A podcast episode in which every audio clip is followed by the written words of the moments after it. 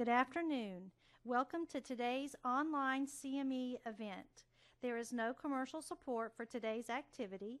The speaker and planners have disclosed no relevant financial relationships with any commercial interests. To claim your CME CE credits today, please answer the survey evaluation and print off your certificate. You can find the survey link on the last slide of the presentation and in the information section of the video. Also, if you have a question for the presenters, please type it in the chat bubble at any time during the presentation and we will answer the questions at the end. It is my pleasure to introduce our speakers this afternoon.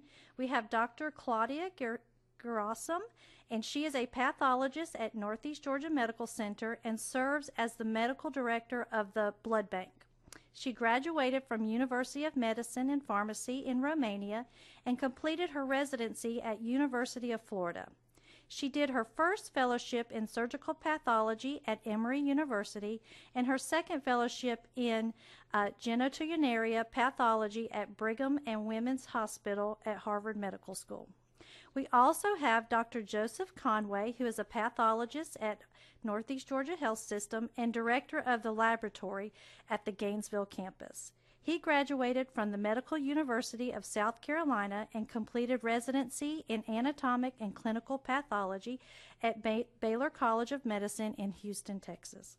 Dr. Conway did a fellowship in surgical oncologic pathology at UT MD Anderson Cancer Center in Houston and his second fellowship in hematopathology at the Methodist Hospital in Houston.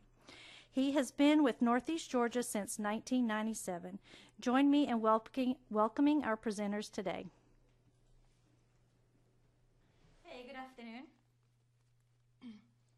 I am Claudia Gerasim. I am a staff pathologist here at Northeast Georgia Medical Center, and I'm also um, the blood bank director. What I will present today is the COVID-19 laboratory perspective, and I'm going to talk about convalescent plasma. And first, I will take um, just a second before I get started to thank the blood bank uh, team and especially Lisa Shirley for um, the monumental work that they put and extra work that they put to make this transition um, from the beginning of March and April to convalescent plasma uh, treatment possible. So let's get started. What I'm going to talk about today, uh, I'm going to define convalescent plasma. So in other words, what is convalescent plasma? I'm going to review the Mayo Clinic clinical trial and the FDA EUA, Emergency Utilization Authorization for COVID-19 convalescent plasma, and we're to discuss our blood bank experience with COVID-19 convalescent plasma. So let's get started. what is convalescent plasma? Convalescent plasma is not a new concept. It's around for uh, more than 100 years. Uh, it has been proven in the past for other uh, pandemic to be an efficient way of treatment uh, when a therapy of particular interest, uh, when a vaccine is not available. Um, this kind of plasma is collected from people um, who have recovered from a disease and is presumed to have antibody for that particular disease. Um, what does it what does it do? It results in a passive transfer of antibody. uh, what kind of instances has pl uh, convalescent plasma be, been used in the past? It was used in, um, during Spanish influenza pandemic, Ebola, West Nile, uh, Middle Eastern respiratory syndrome. These are just a few examples, including H1N1. Uh, what is passive antibody therapy? Passive antibody therapy um, has the active agent um, antibody against a target pathogen of interest. Um, normally, in times, non-pandemic times, it relies primarily on pooled immunoglobulin prepared that contain high concentration of antibody. However, in situations like COVID-19 pandemic, uh, uh, pandemic situation, in contrast, plasma is used in epidemics where there is insufficient time or uh, resources to generate immunoglobulin preparation. How is plasma collected? There are different ways of collecting plasma. In we're talking about collecting plasma in general. Uh, plasma can be collected through a whole blood donation, and then the plasma and, and the whole blood is being taken to the blood centers, centrifuge down, and filter and separate it in com- um, uh, components, one being plasma, other red blood cells, platelets, or, which is the ideal way of doing, um, collect plasma is collected through a technique is called apheresis, is the recommended procedure to obtain plasma. Why? Why is this the, the, the recommended procedure? Is because you can collect a significant amount, um, between 400 and 800 uh, milliliters of single apheresis donation, and this donation can be separated in and stored in units of 200 250 mLs. It needs to be it's frozen within 24 hours or frozen in within 8 hours depends of the uh, what type of plasma it is, and it can be stored up to one year um, at minus 25 degrees Celsius. Once this plasma is thawed, it can be stored in a refrigerator for up to five days. So, in other, word, in other words, um, a year is a significant time where you can actually store and use uh, convalescent plasma. Who is eligible to donate convalescent plasma? First of all, the donors have to, to meet the requirements for any kind of uh, blood donation. In other words, each state is different, but um, there are requirements such as um, age, uh, weight, blood pressure, um, travel history. Um, but in the case of convalescent plasma, the requirements are the patient has to have um, a COVID 19 positive test uh, result as well as symptoms, or uh, no symptoms but two uh, separate uh, antibody positive tests for COVID 19. Um, the potential donor has to um, um, have complete resolution of symptoms 14 days before donation. And um, there are a few other requirements, such as uh, because this is plasma and um, plasma contains antibody, we have to be careful. Uh, we accept, accept male donors or females that were never pregnant or female donors that were pregnant, however, have a proven HLA uh, antibody negative testing. So these are the potential donors for convalescent plasma. Uh, here is just a little schematic of um, an apheresis instrument. So in other words, the, the blood is being introduced in, into the instrument, is being centrifuged down and separated in three, three components. Plasma, which is 55% of total blood, the buffy, coat, we call this the buffy coat, which contains the leukocytes and platelets, and erythrocytes. In this case, the erythrocytes and buffy coat will be introduced back into the patient, and the only com component that is being uh, saved is plasma. Um, this will allow, first of all, these patients, there are recuperating their, their healing from COVID. Uh, many of them have anemia. So in other words, we're trying to avoid um, collecting com components that will uh, will put the, that potential donor in in danger. What are the mechanisms of action of convalescent plasma? Um, there are a variety of mechanisms. One of them, antibody binds to a given pathogen, in this case the virus, and neutralizing its uh, infectivity directly. Or there are the antibody-mediated pathways. I'm not going to go into this because it's complicated and really we don't have time for talking about complement activation, antibody-dependent cytotoxicity. Um, this is a little schematic of how the antibody, um, the convalescent plasma works. We're going to skip and continue um, to data on the use of um, convalescent plasma therapy in COVID-19 um, uh, therapy.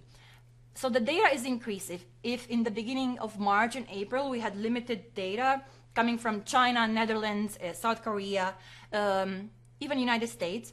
Um, some of those that data um, it, was part of, of, clinical trials, randomized clinical trials that were not never completed. Like, like for example, uh, the one in China um, was never completed. However, uh, the conclusions were drawn even if even if the study were not completed. There, there were conclusions that convalescent plasma is safe, and um, uh, there are benefits of using it. The benefits are ranging from improvement in laboratory and respiratory parameters without changing overall status or improvement, improvements of viral clearance and status. Um, in all these studies, patients treated with convalescent plasma also receive other treatments, including retro, retroviral medication. So in other words, um, this is provisional data. Uh, however, all this data and the fact that we know historically that convalescent plasma worked in the past um, led to FDA in March 24, 2020, FDA published its guidance document for investigational COVID-19 convalescent plasma. Uh, and that document outlines three pathways for access of convalescent plasma. One, the first one, individual single patient emergency use investigation new drug, IND, uh, which is in a way a complicated uh, way of um, getting convalescent plasma because it involves a form that needs to be completed. Our patients are, are critical. So in other words, it takes hours, days, uh, just to complete the forms. Or uh, another way is clinical trials or the third way, and the way that we here at uh, Northeast Georgia Medical Center utilized uh, convalescent plasma under the Expanded Access Program, EAP.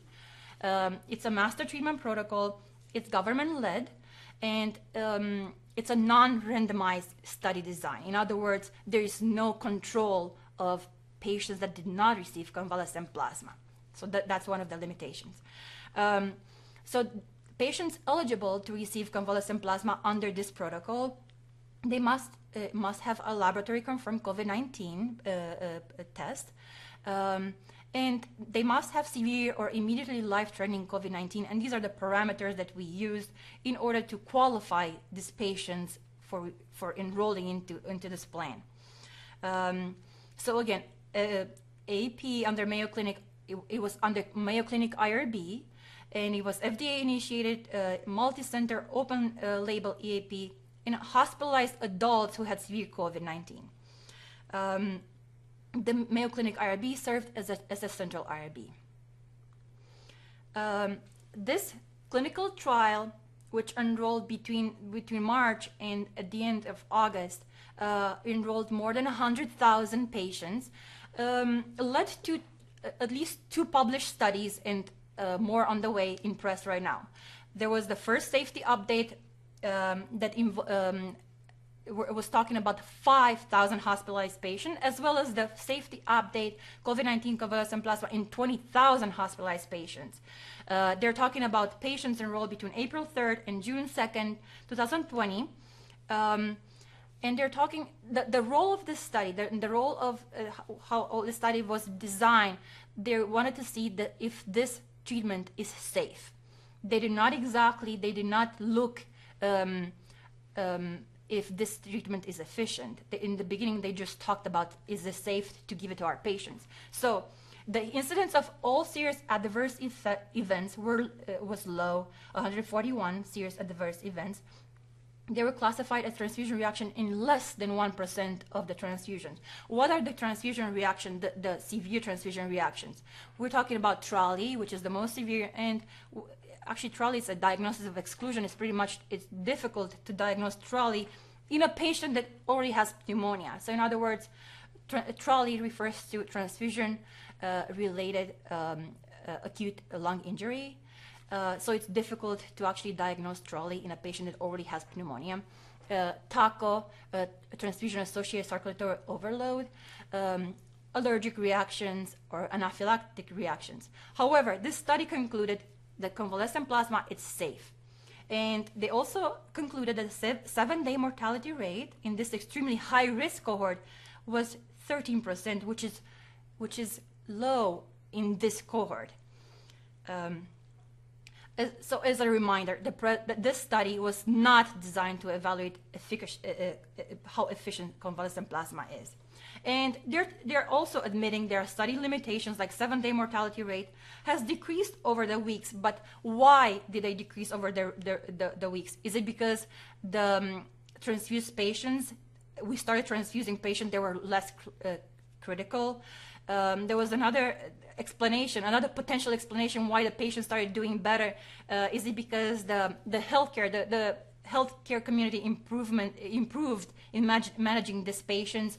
Or is it because, it, like in our case, is it because the blood bank availability of convalescent plasma uh, increased? We actually saw that in our own blood bank. If in the beginning in April, March, it was extremely difficult to get units of convalescent plasma and the reason why I think um, uh, our blood bank supervisor in the beginning, Dr. Uh, Lisa Shirley, the blood bank supervisor, is because she proactively, we were looking for solutions where we can find convalescent plasma because Red Cross in Atlanta didn't have uh, a, a, lot of units for us. So uh, if you remember back then, um, the, the hotspot was in New York City. So uh, we made connection with New York City um, blood community, blood bank community, and we received uh, units from over there.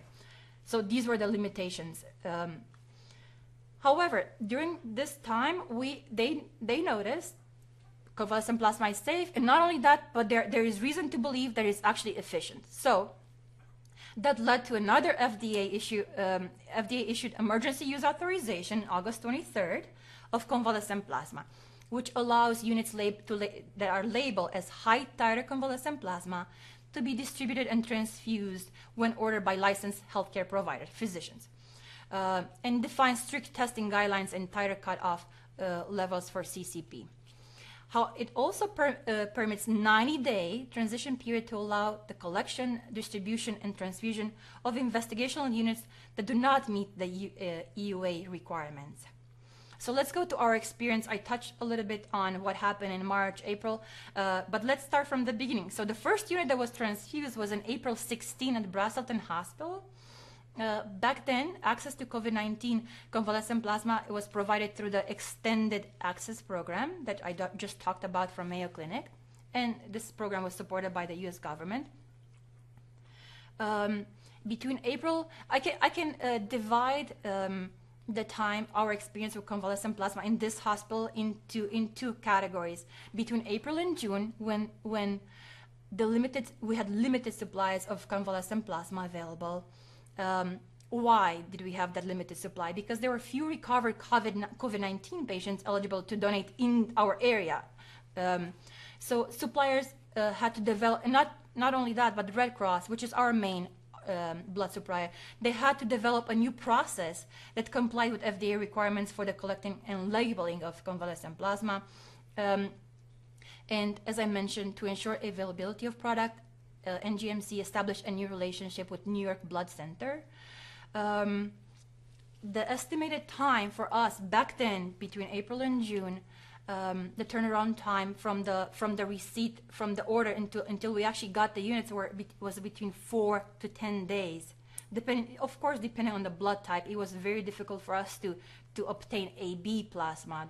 AB AB blood type is four percent of the entire population. Imagine out of patients that that uh, recover four percent of that is really limited. So AB plasma is very valuable. It was even more valuable in during these times. So between this time, 69 units were transfused to approximately 50 patients in between April and June. However, between July and September, the quantities, the, the units, uh, the av availability of CCP improved. Uh, Red, Bro Red Cross, uh, American Red Cross, and other suppliers increased production of convalescent plasma across the country and Braselton and Gainesville Hospital, both hospitals, they were able uh, to keep a small inventory of product on site. Like I said, uh, this is a froze, this is a frozen product, so it can be kept until up to one year. So it's not that we cannot keep it; it's just that we need to to get it from our blood suppliers. And we were because we had a lot of supply um, and inventory, we we're able to fill most products orders within few hours, depending on blood type again. So. Uh, 684 units were transfused to approximately 190 patients between July and September.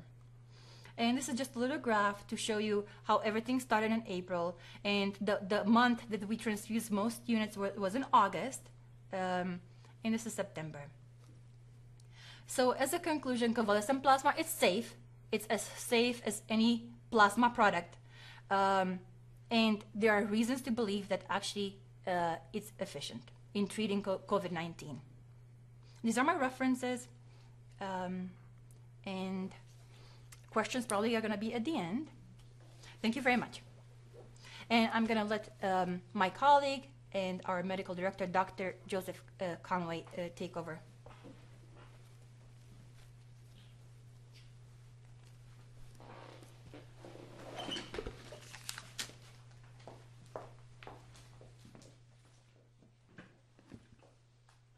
Thank you, uh, Dr. Gerasim, for that. Uh, overview of uh, critical component of our response to COVID-19. Um, I think that's a good introduction uh, for what I'm going to talk about. And, you know, um, in preparing for this talk, I listened to uh, some other speakers, and one of them said there's over uh, 5 million publications on SARS-CoV-2 and COVID-19 since the beginning of the year. So it's really, it's overwhelming the amount of information. It seems like things do indeed change daily. So this is a talk that's just from my perspective. I don't know that it's got the best or the latest data, but I, think I think my main point will be relevant uh, regardless.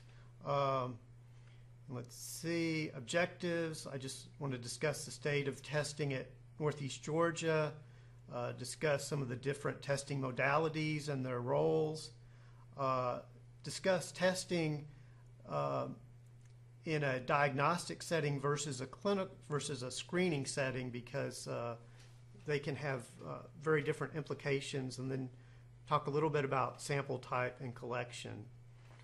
So uh, I actually was getting dressed this morning and I have a SARS tie from the first SARS epidemic. And it says it's uh, the image is licensed by the CDC. So this is not the first time that we've had something like this, but I think it's probably the first time that we as a country have been uh, impacted to this extent. And you can see this uh, graphic from a review article talking about the virus and the SARS, uh, severe acute respiratory syndrome COVID-2 virus, is 90% similar to coronaviruses that they see in bats.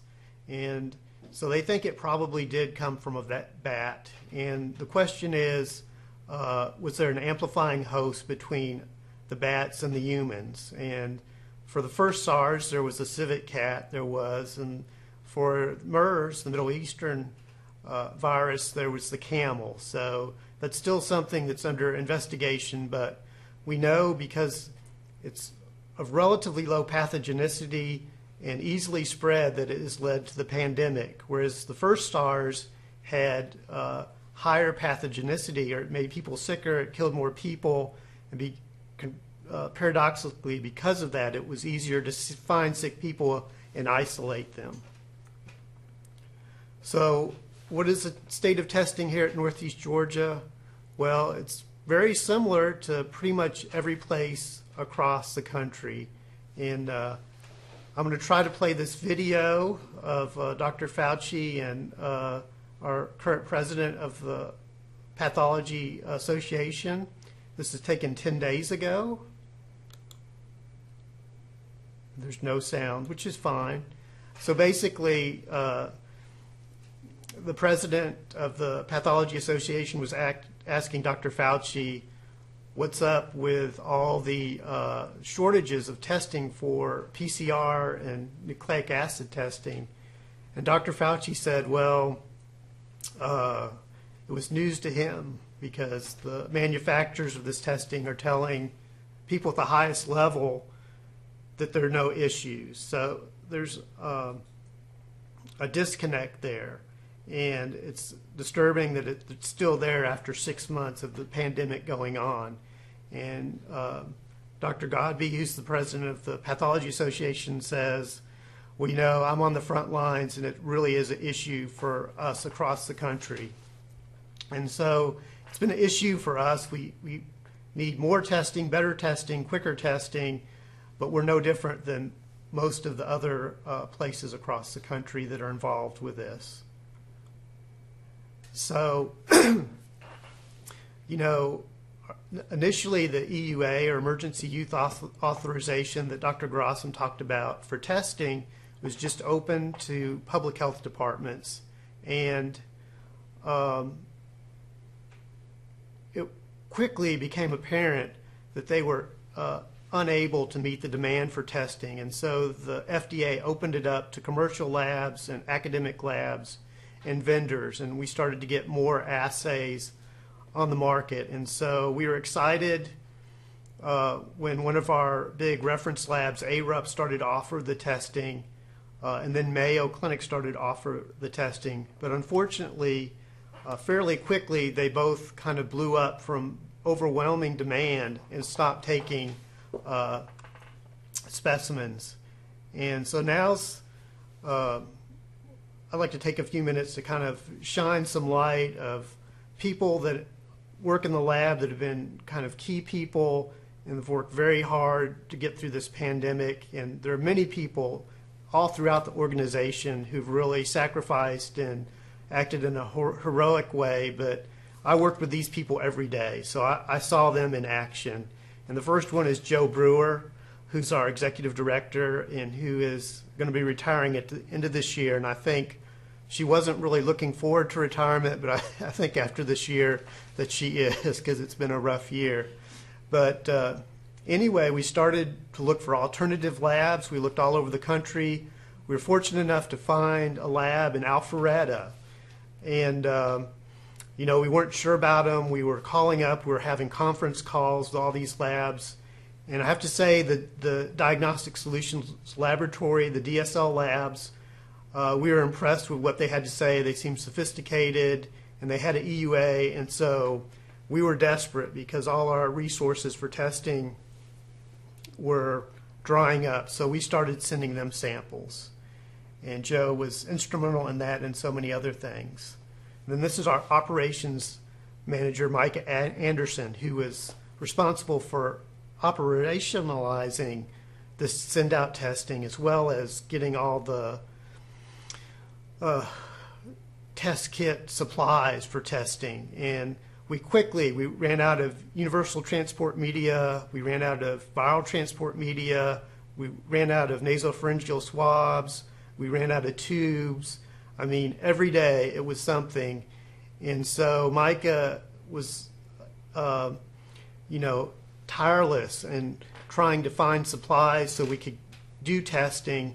And um, I, I, won't go blow by blow, but like we always knew, like how many days supply did we have left? Who's burning through a lot of testing supplies? How do we manage that? Um, and just to give you an idea of where we're at, we just got our order for universal transport media that we made in March in the last week or so. So they're six months behind. It was for 200 speci specimens, which is nothing compared to our testing volume. Um, and then there's Sarah O or Sarah or Stadius, who's our microbiology uh, supervisor, who really um, was so key in the front lines of sending this testing out and uh, getting the, the, testing data back and entering it in the system and calling providers with this data. And I have to say, none of this was perfect. There were plenty of issues, but it would have been worse without these individuals and the heroic efforts. And I also like this picture because it has pictures of our BioFire and our Cepheid GeneXpert, which are two uh, in-house uh, testing platforms for uh, SARS-CoV-2.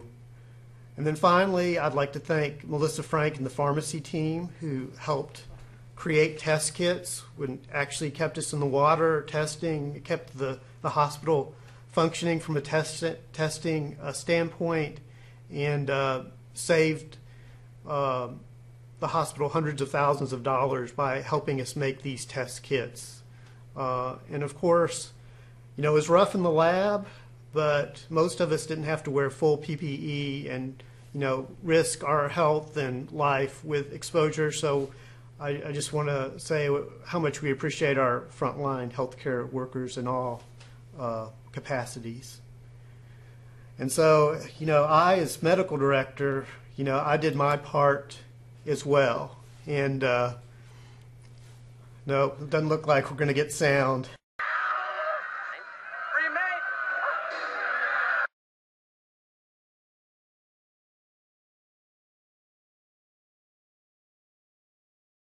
What I tried to do, and uh, I, I, don't know if it worked or not, but we, everybody seemed to, to pull through to this point anyway. So every talk I've seen has had a timeline I won't belabor this one too much. we started for our send out molecular testing to the Georgia Department of Health. We went to ARUP, that blew up pretty quickly. We went to Mayo, that blew up pretty quickly. We went to the DSL lab in Alpharetta, and um, we have a, a cancer lab, CSI, also in Alpharetta, and um, they had brought in this test for another client, and they were like, "Well, you want us to do some testing for you? We can do maybe 50 a day." And it's evolved now they're our main send out testing platform, and they can do a thousand a day. And they they do no microbiology testing. Typically, they're a cancer lab, but they've just kind of stepped up and have been a great partner to help get through this. Uh, ARUP had opened back up to taking outside specimens, and so now some of our outpatients send specimens to them, and we have a in-town lab, Progenics. It also helps us out. So at the peak, we're doing 1,500 tests a day, hundreds of thousands of dollars a week in testing, uh, and just a huge. I just can't give you an idea of the scope or the effort it took to coordinate all this. And I- I just think Micah and Joe and Sarah deserve a lot of credit for that. Uh, in-house testing, we've got the Cepheid, the BioFire, and we're going to get a new instrument, the Roche instrument. Uh, it's on back order. I hope we get it soon, but it could be months. Uh, so, our Cepheid GeneXpert, we've got lots of capacity. We could do 900 tests a day if we could get the reagents to do them. Unfortunately, we've been allocated only 230 a week. So we've had to allocate uh, this testing for emergent use, and we run out almost every week. I think maybe there's one week where we did not run out. Um, there is going to be a change with this. Uh, starting the first week of November, uh, they're going to go to quad 4 testing. So we'll no longer offer just a SARS-CoV-2 assay. Uh, we'll offer this quad 4, which has the SARS, an RSV, a flu A, and a flu B. And I know at the end of the last flu season, uh, the data was saying that maybe 20 to 30 percent co-infection. And I, I was looking at this article in the Lancet, and they found up to 75 percent of individuals with seasonal or pandemic flu were asymptomatic. So we could have, uh, given the asymptomatic spread in SARS, we could have a lot of people that have both. And uh, I'm not sure how you would handle if they were positive for both, but that will probably be an issue. Here's our BioFire, uh, and we have two currently. We're getting four more for here, and uh, two more for Razzleton. And like I said, everybody in the country wants the, these testing platforms. We're on the waiting list. We should get it in a month or two.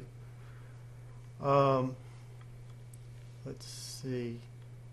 And here's the Roche. It's about the size of a small car.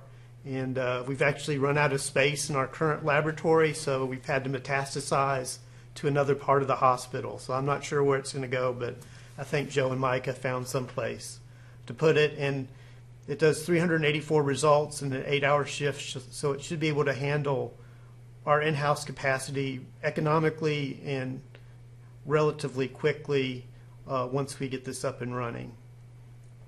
So I, it is a lab talk, so I do have to talk about some technical things. So the basis for the great majority of the testing we do is the reverse transcription polymerase chain reaction, or RT-PCR. And the SARS-CoV-2 virus, it's a simple virus. It's a single-stranded RNA virus. And uh, with the PCR, it can't amplify RNA. So we have to uh, uh, make a DNA copy of the virus, and then we can amplify it. And so you can see up the top, here's the, the, the viral genome, and we do a primer to it, and then we make a complementary DNA or like a mirror image of it. And once we do that, then we can amplify uh, uh, the nucleic acid material and have a very sensitive test. And uh, I don't know if it's true or not, but they say that, that Einstein said that the most powerful force in the universe was compound interest. And this is a similar principle. Here you can see two uh, copies, and when you uh, do kind of this exponential copying of every subsequent copy, you can get over a billion copies in a relatively short uh, period of time. So it's a very sensitive technique, which is good if you're using it for screening. And uh, these copies, uh, they label them with fluorescent material, so they give off fluorescent light, and they cycle. So the cycle by varying the temperature, and so they'll go one, two, three, four cycles, and every cycle, everything will double. And so, uh, if somebody has a high viral load, um, they'll have a go through about 18 cycles, and so they'll have a cycle threshold ratio of 18, um, and you know they'll be positive. They'll say, "Well, we detected the viral material there," and after 40 cycles, they're such a sensitive technique, they just stop, you know, amplifying because they know at that point there's no viral material there. And it's not infrequent. I get emails and calls all the time. Hey, what's the CT value for this patient? Because sometimes they clinicians find that clinically informative. Um, so, um, CSI and Progenics both use the CDC assay, which many people use, uh, and they look for the N1 and the N2 uh, genes from the virus. There's also a control gene, which is a human gene. And so, if nothing amplifies, they know it probably wasn't a good sample in this uh, RNA uh, gene. Um, you know, if it's there, then it, they know that when the, the person that went in and swabbed the patient, they went in and they got a good sample and rubbed up against the nasopharynx. And if it's not there, then they know uh, it was not a good sample. So this, this is busy, but this is a very important uh, graphic. And here you can see this blue line. I want you to pay attention to that. And that's PCR positivity. And uh, you can see that it goes up and this uh, dotted line going uh, vertically uh, is when the patient becomes symptoms. So from about a week uh, before they're symptomatic to six weeks after they're symptomatic, you can detect viral particles in a subset of patients. And but does this mean they're infectious? No, they've not been able to culture this virus after about eight days, and so when we first came out, we'd have patients come into the hospital and they'd be asymptomatic and they'd say, well, we need to test them before we discharge them, and they come back positive. But are they really infectious? No, they're not. They're just detecting these uh, dead viral particles that can last for weeks. It was very problematic. I, I think we've gotten past that point uh, at, at, this point, but beginning it, it was we got a lot of calls about this. Uh, that's our so uh, this a tremendous amount of overwhelming information, and God bless these people at uh, Harvard, which is where Dr. Grossman trained, because uh, they went and they aggregate all this data, and we're always getting calls about, hey, why don't you get this test? I saw this test, and this is all about testing, and so I frequently look at this and it shows all the different types of tests. There's PCR, which is the most predominant, but there's lots of other nucleic acid types of tests. There's serology tests, there's uh, viral protein or antigen tests. They list all the manufacturers and the assay time. It's very helpful uh, when you're trying to, you know, sift through all the information that's out there on testing. And, and they also do something that's very nice. Say, uh, list all the manufacturer's data on the testing, which is and isn't helpful. Um, so, you know, this is, testing was released by emergency use authorization, and um, so it was an emergency, and they didn't do the normal clinical testing that they would do for a year or two before releasing the uh, assay and that the FDA would require them to. So they just did lab validation. So basically, they take known samples and they'll dilute them down as much as possible to see what their lower limit of detection is. and they'll report that out. And uh, so it's kind of like having an open book test and grading it yourself. I mean, it's going to be good, and if you look at this data, it's generally all very good. And um, you know, but we would get calls. We get one call of, you know, I've got a patient. They look like they have classic COVID. They've got patchy infiltrates on their lung CT. They have shortness of breath and they have a fever and they have exposure and your assay's negative. What's wrong with your assay? And uh, I try to explain, well, it's, it's a good assay, but it's never been clinically validated. We really don't know clinically how it's going to perform, even though it works great in the lab. And then five minutes later, you get another call and they say, well, my patient has been isolating in his basement for a month and, uh, you know, he has no exposures and he needed this procedure and your test says he's positive. What's up with your test? What's the sensitivity and specificity? And so it was a little frustrating. I, I don't know that I was very convincing to explain this, this, this data and what it meant, but there was a lot of confusion about this at the beginning. And then this is very busy uh, slide, but down here at the bottom is uh, data from the Cleveland Clinic. We're comparing five of these tests, and you see they're very good tests, but they're none of them are perfect. You know, let's let's look at the Cepheid, which we have in house. The sensitivity is 97.6 percent. The specificity is 93 percent in a real world setting. So it's a good test, but it's not perfect and you will have discrepancies. Um, and you know everything was rushed, and only recently have has the FDA released data where you could actually compare the limit of detection between different assays. And here you can see uh, the Roche is 1800 and the BioFire, which we have, is 5400 and the Cepheid is 5400. Uh, the lower the number, the better the level of detection. Uh, but all of these are very good and clinically uh, acceptable. So I'll, I'll, come back to molecular testing because it's our main um, mode of testing. But I want to talk about antigen testing.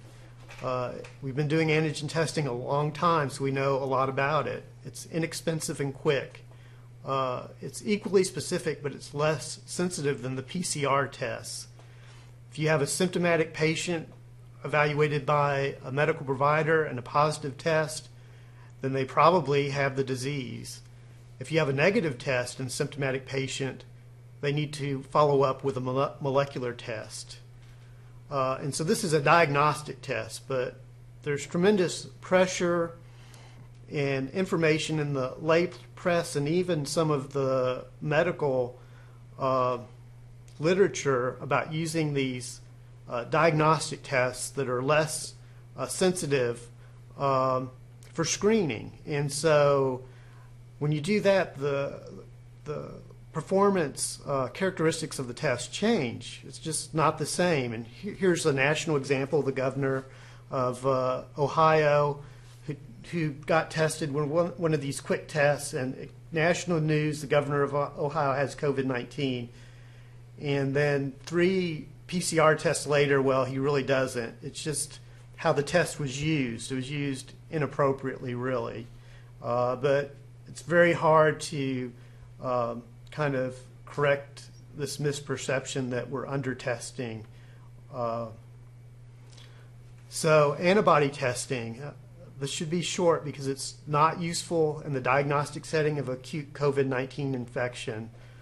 Uh, some people that have COVID 19 don't make antibodies. Some people make antibodies, but they're not neutralizing antibodies. Some people have antibodies and they disappear. Uh, so it's really a, a, kind of a mixed bag. It's only useful for public health uh, surveillance typically uh, one of the few clinical uses I've seen for is for multisystem inflammatory syndrome in children. Uh, many children will have asymptomatic infections, and so, you know, you may not know they had COVID 19, and then they get this weird illness, which is fortunately very rare, and you may want to do an antibody test to see if they've had exposure. But other than that, there's very limited, uh, if any, clinical uses for this testing. see. Uh, and that's uh, Dr. Fauci basically just agreeing with me and everything I, I just said. So no, no need to go over that. So as I was mentioning, diagnostic tests versus screening tests. Uh, diagnostic tests are typically used to confirm a specific diagnosis. COVID tests were brought to diagnose disease and then used for screening. Uh, screening tests are often used to rule out a diagnosis. And uh, if you want to rule something out, uh, you want a very sensitive test, SNOUT, S N O U T, sensitive out. So, uh,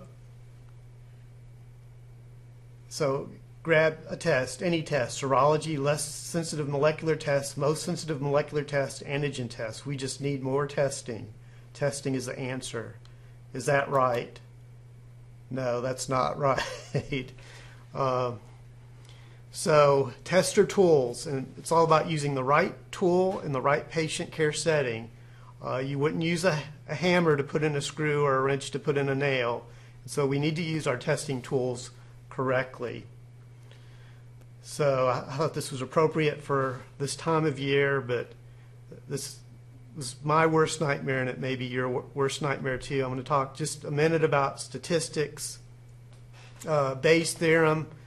It's really just using the context of the patient to determine their pretest probability. So, if they're asymptomatic, what's the prevalence of the disease you're looking for in the community?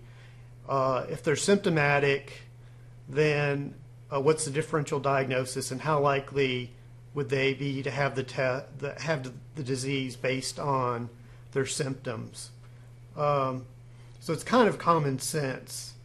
Uh, what, what's your best guess based on the initial impression of the individual being assessed? Uh, sensitivity and specificity really don't tell you anything about how a test, what a test result means for a specific patient. You need to calculate a likelihood ratio based on that information and that gives you more significant uh, information. And then Fagan's nomogram is uh, published in a letter in New England Journal of Medicine in 1975, and it's just a graphical way to tie together these pre-test probability, the likelihood ratio, and the post-test probability. And so likelihood ratios, uh, you know, I used data from Cleveland Clinic in our Cepheid assay Dif- typically, for a positive likelihood ratio, anything greater than 10 implies strong significance. Uh, for a negative likelihood ratio, anything uh, less than 0.1 implies strong significance. And you can see the Cepheid assay that we have in house both have a strong positive uh, likelihood ratio and negative likelihood ratio. And just here's Fagan's nomogram. So we have a patient, he comes into the ED He's got upper respiratory tract symptoms. He's got a fever. It's cold and flu season, so you think, well, he could have COVID or he could have the flu. So your probability is 50%. And you take that and you go through the like positive likelihood ratio of 14, and he's got a greater than 90% chance that that's what he's got. But what if you take a patient that's just getting screened for a pre-surgical uh, procedure and or you know our positivity rate for that population might be 1 in 200 so much lower so it's 0.05% and you go through the same 14 and then the probability of the patient actually having covid-19 or sars-cov-2 with a positive test is 30% or 1 in 3 and so that's why when you start using these less uh, sensitive tests for screening you're going to get a lot of false positives just statistically. Um, so, so what is the best specimen to test? Well, nasal swabs are the uh, are the gold standard, and uh, here from this data, which is from Wuhan, China, and there's plenty of other data. You can see they had the lowest uh, CT ratio or cycle, cycle threshold ratio so that means they had the highest viral load from that specimen. They're easily accessible, uh, relatively speaking. Like uh, bronchoalveolar lavage they only got these on very sick patients. They'd have to be intubated. It's an aerosolizing procedure. You certainly wouldn't, wouldn't want to do that uh, routinely to, to uh, evaluate your patient, um, even though that had had the highest uh, level of positive results. It's not applicable for routine use. Sputum, uh, molecular biologists are not big fans of sputum because it's thick and messy. It's hard to extract the DNA. It's difficult to work with. Um, and so that's a limitation for that. So really, nasopharyngeal swabs are probably the best if you can get them. But there's been a lot of information or uh, buzz about saliva. So what about saliva? What would be easier to collect? People don't like getting swabs. It's uncomfortable. We could use less PPE, less provider patient interaction. And there's some data uh, to say it might be superior. And is that true? Uh, Wyllie at, at, Yale has really been pushing this. It's been published in the New England Journal. Uh, they found it had greater sensitivity and that it was equivalent with nasopharyngeal swab and sensitivity in both viral load that it could detect.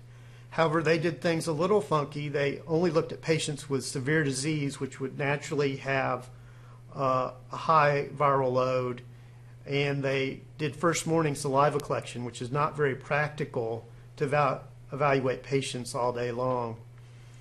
And so we looked uh, at this study from Kojima, and they got very good results from supervised saliva collection with a sensitivity of 90%. Their nasopharyngeal swabs were 79%, and their unsupervised saliva collection was 66%. And they hypothesized because some patients failed to elicit a cough that that is why the unsupervised saliva um, had lower sensitivity. Um, and so, what about our friends at Cleveland Clinic? Well, they did a more real world evaluation. They did symptomatic patients when scheduled. They were patients were coached. So they got enhanced saliva. You're supposed to do a hard sniff, elicit a cough, and complete with saliva. And they need three milliliters, which is just about half a teaspoon. And so they did 216 paired specimens. They had 38 dual positives, 100% positive predictive agreement. They had 177 out of 178 dual negatives, or 99.4% negative predictive agreement. And the one discrepancy actually went in favor of saliva. And so their, uh, you know, uh, conclusion was for symptomatic patients, it was non inferior to nasopharyngeal swabs. And um, so, does this have clinical applications? Well, I can tell you that CSI, which I have no financial relationship with, is validating this assay and should have it available any day now. And for patients that have had sinus surgery or deviated septum that are on anticoagulants and may bleed a lot with a nasal swab, uh, for children or other patients that may have small nasal passages, uh, because you've got to remember we don't have a lot of the regular nasopharyngeal swabs available, so we're using these bigger swabs. Um, this might be a good option to use. Um, they were uh, saying that the CT values for the saliva, though, were higher, which means low viral load, so it may not be good for screening. It's only good in a diagnostic setting. But I, I just saw this in the last week or so. This is from Johns Hopkins. It's not been peer reviewed or published. Uh, and basically, everybody that was saliva positive, they were able to culture. If they're saliva negative, they weren't able to culture. So even though it wasn't as sensitive as nasopharyngeal swabs, it may pick up everybody that's infectious. And we'll just have to see if the data bears that out or not. And it, and if that was true, then it may have a role for screening.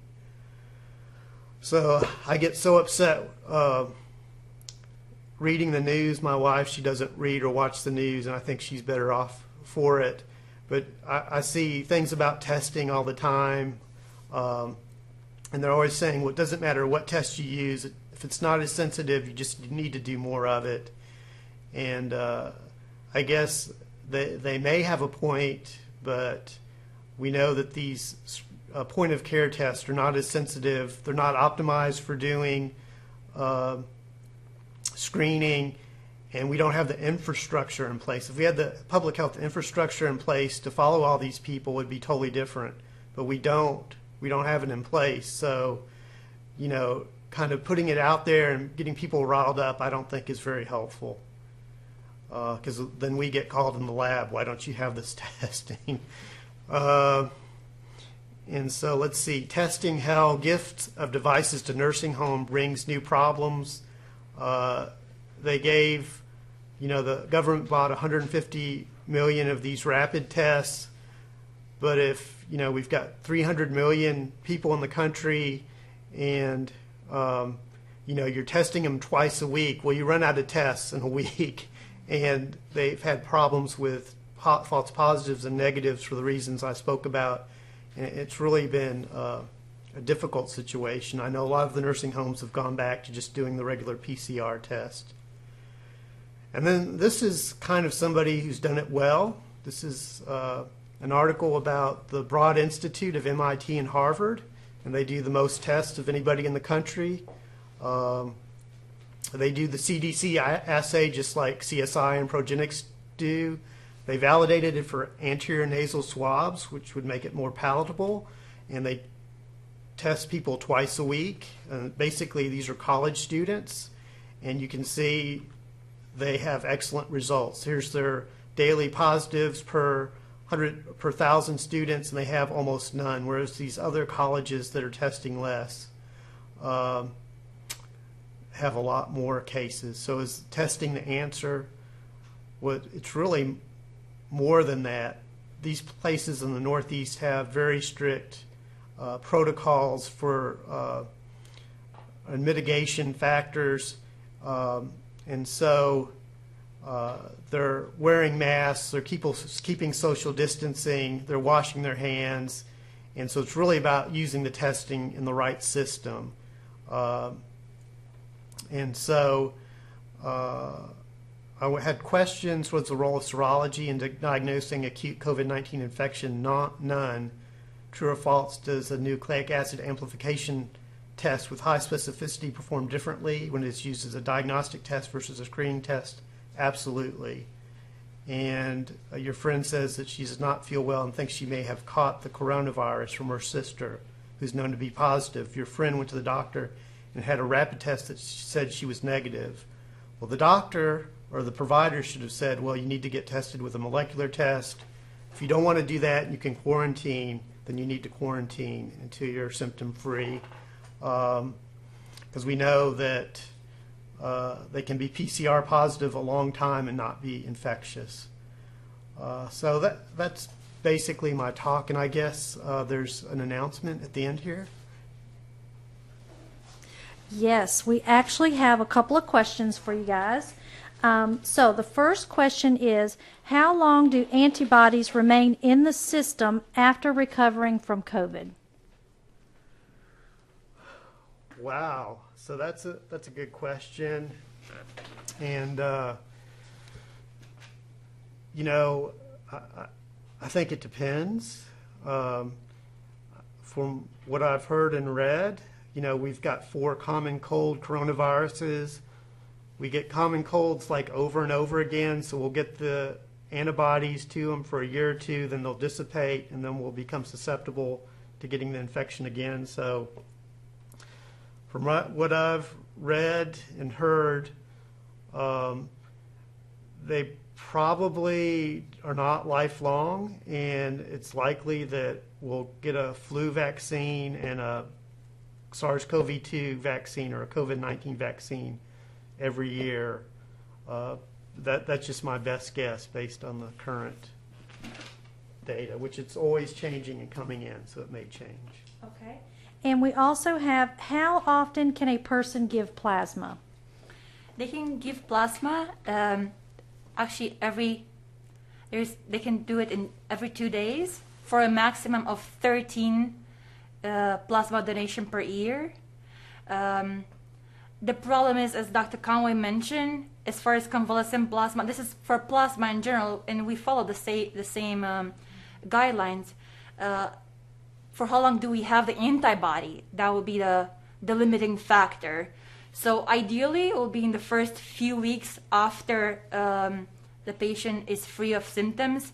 But for how long?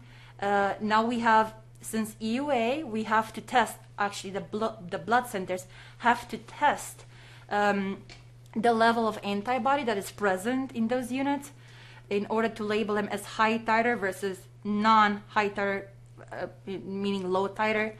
So for now, we test them. So starting at the end of November, when those 90 days um, grace period expires, the units that we're going to receive from our blood suppliers will be labeled as high titer or low titer. Um, so in other words, they can donate frequently for up to 13 times a year. Excellent. And one more question.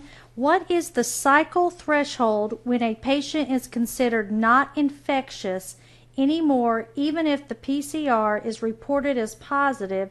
And are there any true quantitative assays that will be available in the near future? So that's an excellent question, and I kind of skimmed over that in my talk, but they say from the CDC that if the cycle threshold's greater than 33, that they've never been able to culture the virus. And so, you know, that's what I've heard. I, I think we need to confirm that with other studies, but 33.